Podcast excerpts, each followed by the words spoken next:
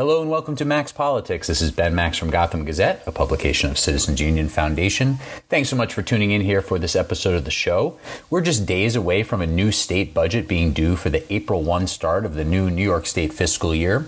The budget being negotiated between Governor Kathy Hochul and the state legislature is expected to come in at roughly $220 billion and also include a good bit of new policy as well. There's a lot being negotiated among the powers that be and a big push being made by many other stakeholders in the process who want to see certain funding and policy outcomes in the final deal between the Democratic governor and the two houses of the state legislature, both led by Democratic supermajorities. My guest on this episode of the show is one important voice in the process, State Senate Minority Leader Rob Ortt, the leader of the Republican conference in the state Senate, who is trying to influence the outcome of the budget and its many funding and policy decisions as much as possible.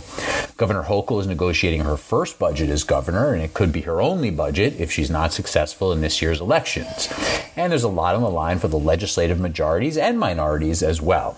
A final state budget deal in Albany, often passed by the legislatures in the wee hours of the morning on or around April 1st, with final language that not even legislators approving it have read, is being discussed and debated right now over these final days before April 1, and it could come in in the few days after April 1st as well. So, in just a moment, we're breaking down New York State budget negotiations ahead of that fiscal year 2022 2023 budget with my guest, Senate Republican leader Rob Ortt. First, very briefly, if you haven't caught up on our latest reporting at Gotham Gazette, check us out at gothamgazette.com for a lot of interesting stories on New York City and state politics politics. And here on Max Politics, if you missed any recent episodes, I've had many great guests and interesting conversations on a wide variety of topics in New York State government and politics.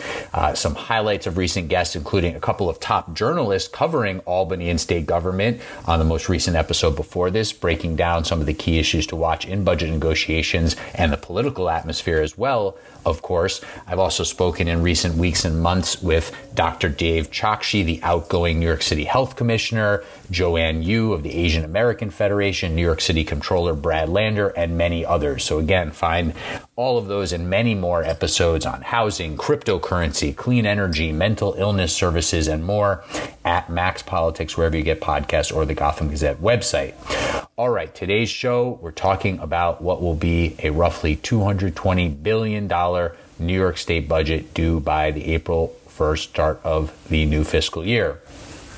Important to note on Tuesday, March 29th, just a few days before the budget is due, my guest is Rob Ortt. He's the state Senate minority leader, of the Republican conference. He represents the 62nd state Senate district, which includes all of Niagara and Orleans counties and parts of Monroe County.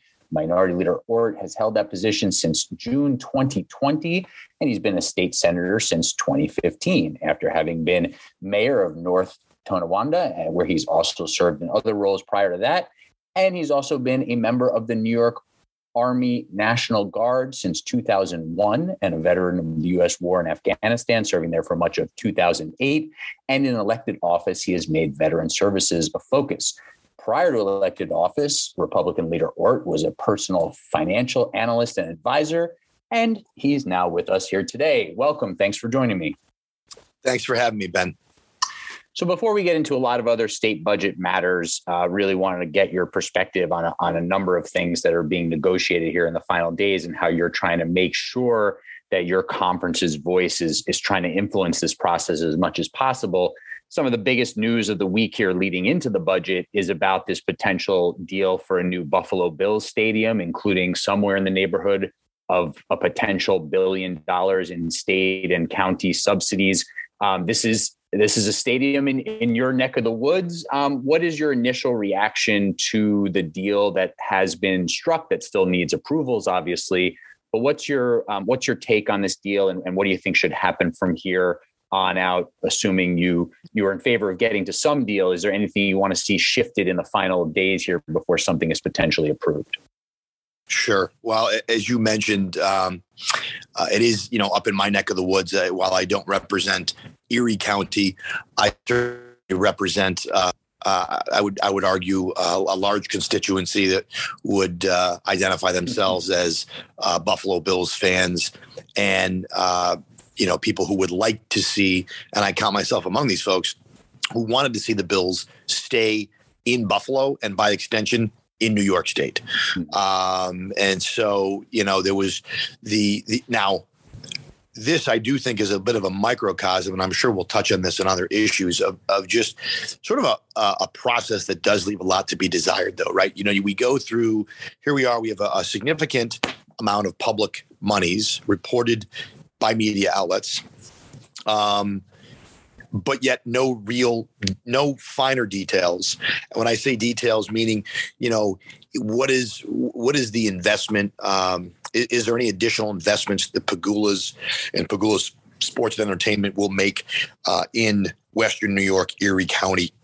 Are there, you know, we, we have heard from media reports that, uh, you know, the numbers, the, you know, 600 million uh, from New York State, um, 250 million from Erie County, and then 500 million uh, from the uh, Buffalo Bills and the NFL. Um, but what does that piece, the piece that's the Bills and the NFL, is that through you know seat licenses? Is that you know how are how are they getting that number? What does that number look like? Is there any community benefit agreements tied to this? I think there are some some things that need to be uh, fleshed out. Um, I have not had any conversations with the folks at Pegula Sports and Entertainment. I certainly would like to. Um, I think that would be helpful for, you know, obviously up to this point, the negotiations have largely been between the governor, uh, as you would expect, and uh, the folks with the Buffalo Bills. I think, you know, now it is time to bring in legislators, particularly legislative leaders from Western New York, uh, as well as maybe legislative leaders from elsewhere to just see these, you know, see the deal, talk to folks at Pegula Sports and Entertainment, if not folks at the governor's office, um, and and be able to, to draw our own conclusions so that when it when it does come before us, and and this is sort of the next big piece, you know, there's obviously a deal between the governor, the Bills, you know, the NFL, Erie County, right? Those stakeholders. But as you noted, it's March 29th. There's no budget. Uh, I mean, there's there doesn't seem to be any budget uh, or any sign of a budget deal. And this this deal ultimately has to be approved by the legislature. It's expected it will have to be approved as part of a budget agreement, of which so, at this point there is none. Right. So I think I think that that remains sort of a major a major sort of variable here. You know, everyone's talking about the deal being done. Well, it's not done until it's voted on, and I suspect there's a lot more that the legislature um, is going to want to see in a final budget before uh, she can start counting votes to approve this this this deal. So uh, I just think that there's there's still a lot of football to be played. Uh, pun, pun, intended. Yes, yes, pun intended. Um, so, uh, th- I mean, this is what gets you know journalists like me really like up in arms, as you noted, and and many legislators too. Is sort of the process here, right? I mean, right. H- how this is not getting a little more daylight, how there won't be a specific hearing on this deal, you know, where, where parties can come and, and explain and legislators can ask questions and, and there can be testimony from, you know, experts or watchdogs or whatever it might be, as well as the, the parties at play. I mean, this really seems like, you know, sort of the same old thing. And, and it's happening with other parts of this budget as well. Um, sure it's it, it, there's something you know seriously clearly flawed in, in the process here now you could say you know, negotiations to get to the details maybe just need to be done sort of in private to get to a deal that then needs some public vetting. But as you note, it looks like the odds are we're not going to get much public vetting here. Isn't isn't that a isn't that a huge problem for New York State taxpayers? It is. It, it is. There's there's no question about it. Uh, I've been here, as you noticed, since 2015. I've been a part of the the majority for uh, four years and, and, a part of the minority. And I can tell you, on, on, in both instances, I I felt that the budget process left a lot to be desired. And I'm speaking as a legislator, let alone you know on behalf of my constituents. Sure. Um, and you know, w- with regard to the look, at I was when I was mayor, as you noted in your in your intro, I had to negotiate union you know contracts, and I can tell you that it was it was beneficial to be able to negotiate those, you know, quote unquote behind closed doors, because you were able to have honest conversations without any posturing per se, right? You could have a real dialogue and try to get to a deal. But to your point, when you get to that deal, the deal is tentative because the deal needs to be approved. And it needs to be, be approved usually by either the full union or the legislature or both. And that, you know, that's where I think you you highlight um, and, th- and this happens a lot. I mean, I, I will I will promise you that there will be budget bills that will be dropped um, on the majority, let alone the, my conference. Right. And we'll have, you know, two hours to, to, to conference the bill um, and then vote on the bill. And I think what's missing in that is the public, right? Like what's missing in that is the public does not really get a, a chance to weigh in with their representatives. Now, with the Bills deal, obviously, if you're from Western New York, you, you know you may have a sense that you know broadly speaking, people want the Bills to stay there and are going to be maybe generally supportive of the deal. But let's say you're a representative from Long Island or the Hudson Valley or New York City, you may you may be in a different position or Absolutely. you may be uncertain as to where your constituents may may fall on that. And you may want to hear from them. And and and I guess maybe because it's in the news, they might, but there'll be a number of issues that their constituents won't know they're in the budget until they wake up in the morning, whatever morning that is, sure. after the budget's adopted. And and that's been true, by the way, going back to Governor Cuomo uh, and, and, to today. Um, so I, I, do think the process, uh, and I've heard legislators talk about this. I don't know what the simple answer is, but there's no question this process, when you're talking about billions, or I should say, really hundreds of billions of taxpayer dollars that deserves a certain level of scrutiny, and it, it we do it does not receive it in this process. Well, you know, to that point, and then let's get into some other stuff. You know, the the the deadline for a budget deal should really be right now because right. the, the right. use of messages of necessity is is so you know abused uh, to pass these bills. As you said, there might be hours, maybe, for legislators to try to skim through some of these bills before voting on them to, to see the fine print. It's a, it's a real problem, and it, you know it's it's really not to the benefit of New Yorkers. And you know this has been talked about forever, and uh, and, yep. and, and, you know same old same old, and we're seeing that now even with the new governor. It looks like, and and messages of necessity will come down, and the budget won't be you know publicly vetted even for the few days it should be. Um, uh, so so uh, broad agreement on that, except you know for the people who who could uh, I guess really you know make it make it something different happen there. All right, you you lead the Republican conference as you mentioned. Uh, you've been in the majority, now you're in the minority. Uh, obviously, a lot of different levels of influence here.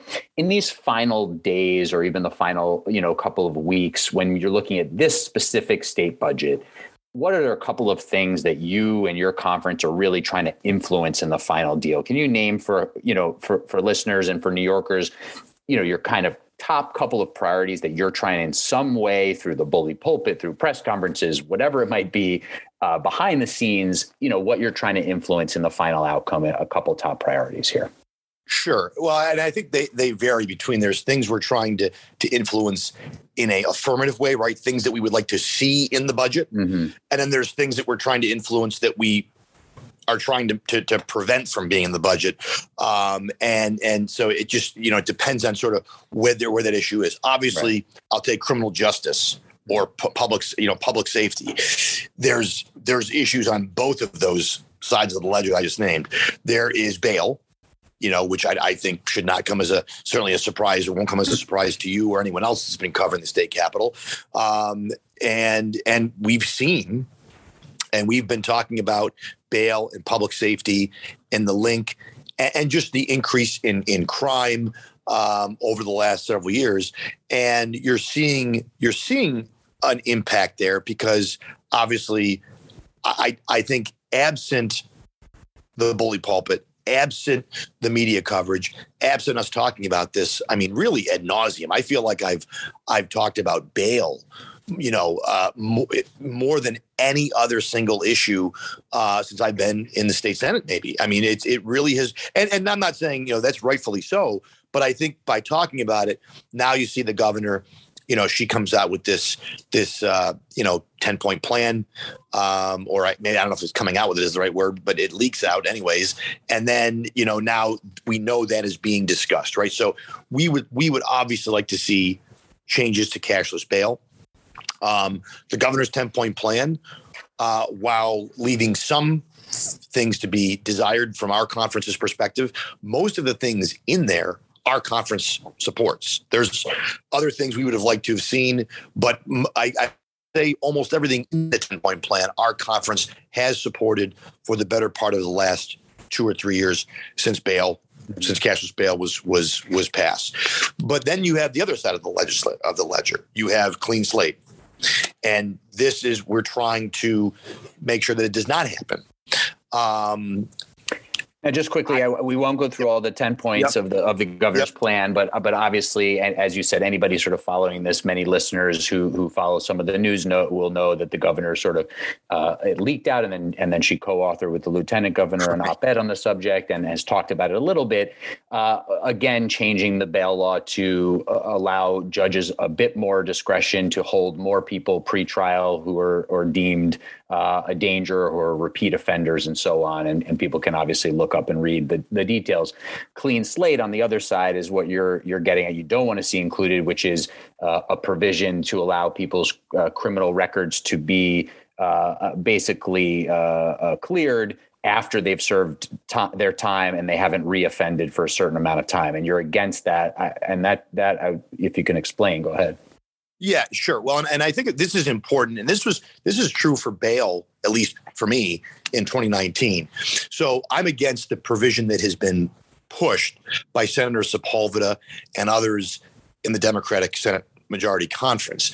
The the the concept of let's say someone who you know commits a crime, serves their time, and has their record cleared. I think depending on the crime that's that's that's a discussion that our conference and I think reasonable people can have. Where we where I seem in our conference seems to um, you know not be able a point of demarcation for us in a lot of these and bails the same way when it was done is it's the number of offenses and the and the scope and breadth that these laws actually take on and you're seeing that with bail because it was the number of offenses, even though we were told that it was all nonviolent offenses. I remember Senator Gianaris uh, acknowledging on the floor of the Senate that 90% of arrests, you know, in New York would now be, um, you know, would would be an appearance ticket. And you're seeing a list of crimes that I think most New Yorkers might not classify as nonviolent, right? I mean, there's obviously a gray area there, but I mm-hmm. think, you know, I think it, it, it limiting it in scope, you know, somebody that that that uh, uh, you know, somebody gets into a fist fight at school and gets charged with, you know, uh, uh, you know, assault or fighting or something when they're younger, you know, when they're as they're moving along and, and trying to get in, into the working world as an adult uh, with no other offenses, I, I, I, understand why that person would want their history, you know, cleared, and and I think that's a reasonable uh, request or or reasonable piece.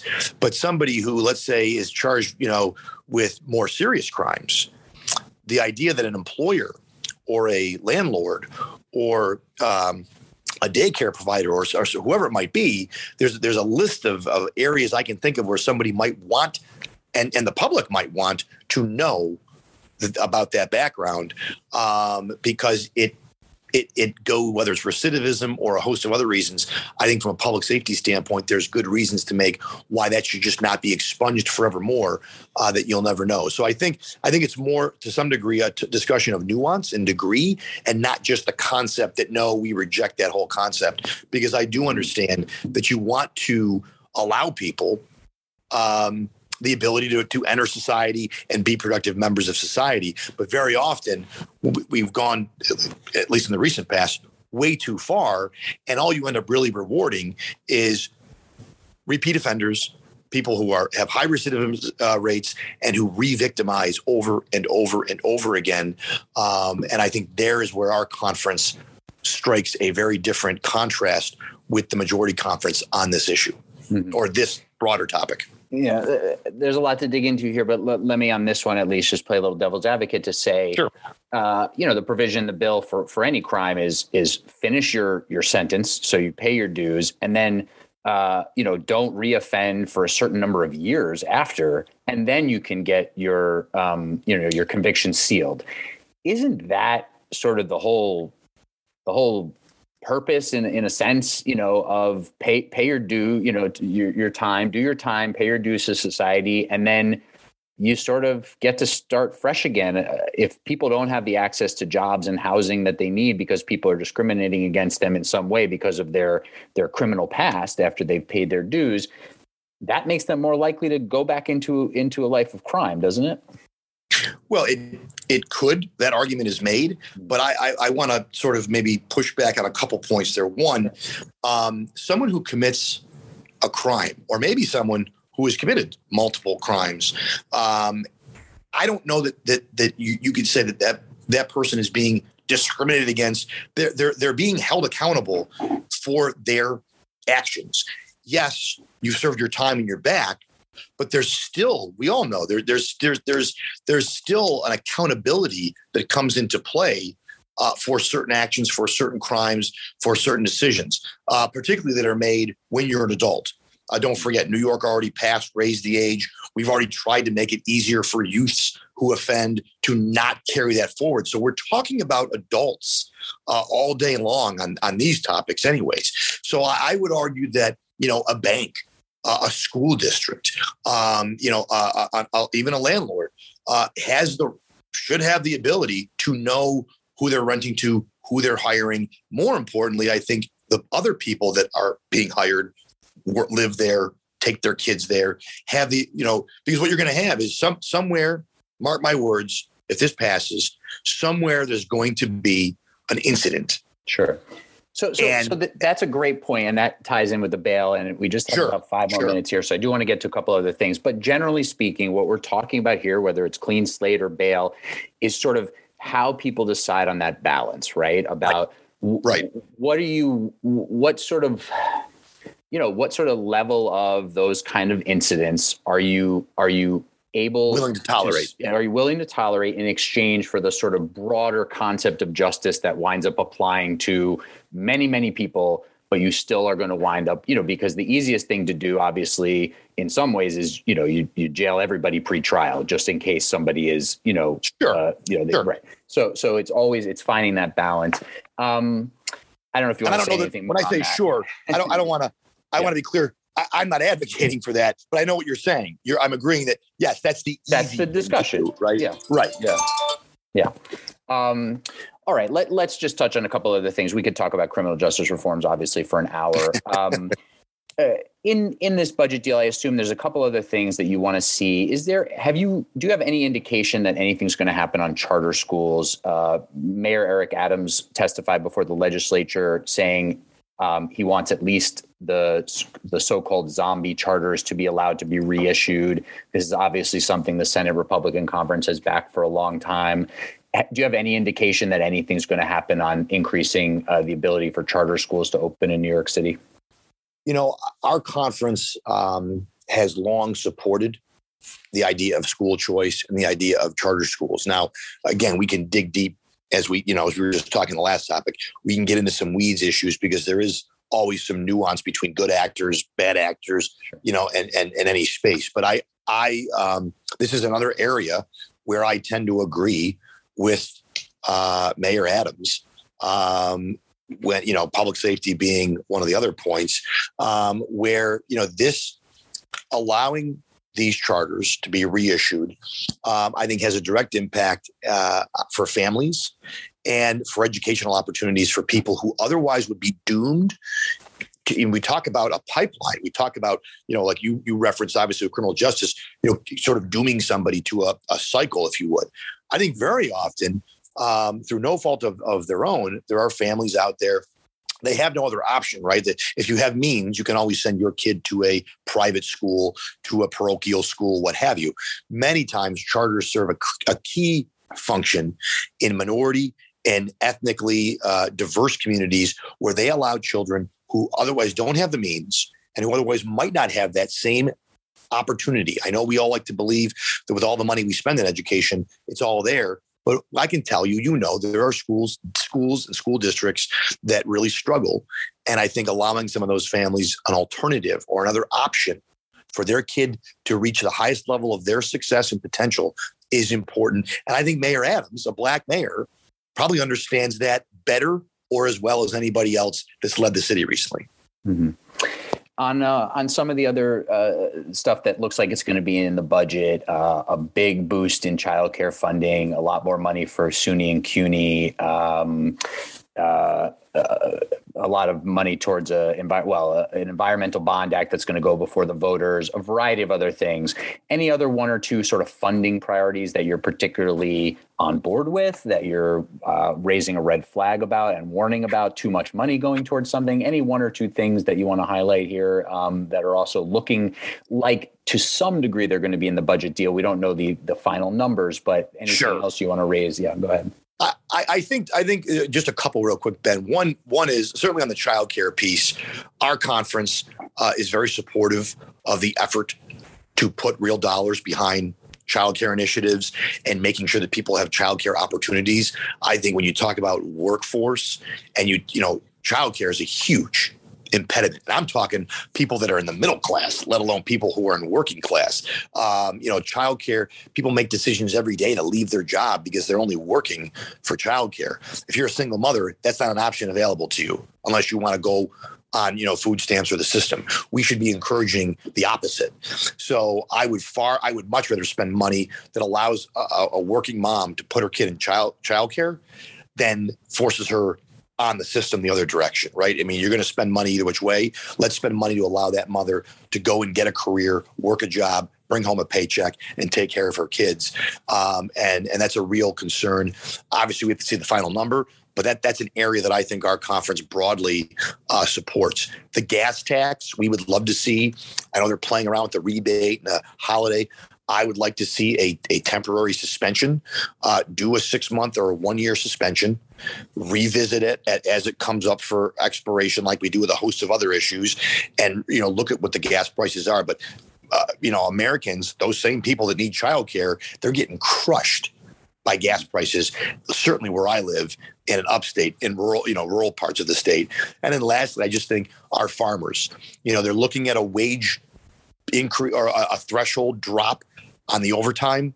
There's a tax credit that's being debated or discussed uh, in the budget process, but there's a host of other things we need to be doing to help our farmers, um, and that that that supports everybody. It supports people in New York City who live in food deserts, and it supports people who you know work and live in rural communities uh, where farming is the number one economic engine uh, in much of, of New York State. So I think those three areas are areas where we are hopeful that there is real funding and opportunities and progress in this budget um, for New Yorkers. I'm going, to, I'm to come back to one final question on bail and then let you go. Um, but you also have to come back and talk about the elections because we didn't we didn't wind up with time sure. to talk about this year's elections. Sure. But I want to talk with you about the Senate Republicans trying to pick you know pick some seats back up and, and sure. the, the, gubernatorial race. And we have a little more time on that, so we'll come back on another conversation. But um, uh, to come back to bail, because as you said, you've made it such a focus and and clearly uh, aside from the merits, aside from the numbers, you, the Republican Senate Conference, and, and Republicans in New York have clearly won the sort of public uh, discourse on this. Now, that being said, the more numbers we see, the the less it looks like there's a direct relationship between the bail reforms and the spike in violent crime. Now, that's not to dismiss some of the stuff around the repeat offenders and a variety of other pieces of the puzzle.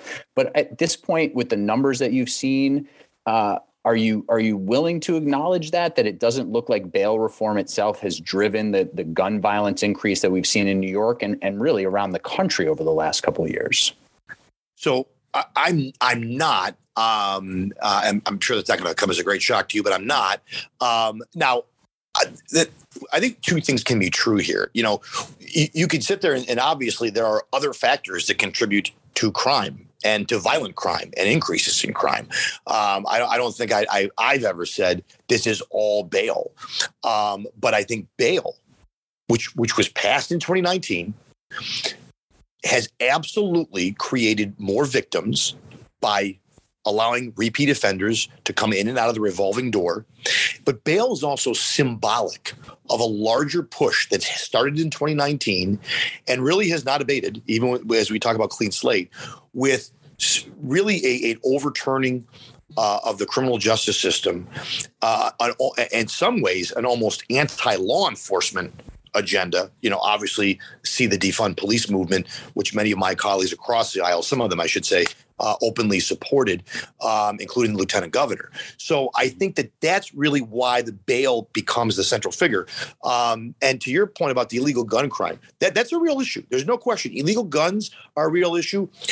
The problem is all the laws we ever pass regarding guns only affect legal gun ownership. We do very little to actually stop illegal gun, you know, trafficking or and in fact, some of the bail laws allowed people that possessed illegal firearms Mm-hmm. to go back on the street in the same day. So yeah, no, gun, really, gun, yeah, gun possession is a is a major uh, one of these major sort of focal you know focal yes. point pivot points that is has been very much in that sort of uh, gray area between you know certain philosophies and certain um, sure you know, sure.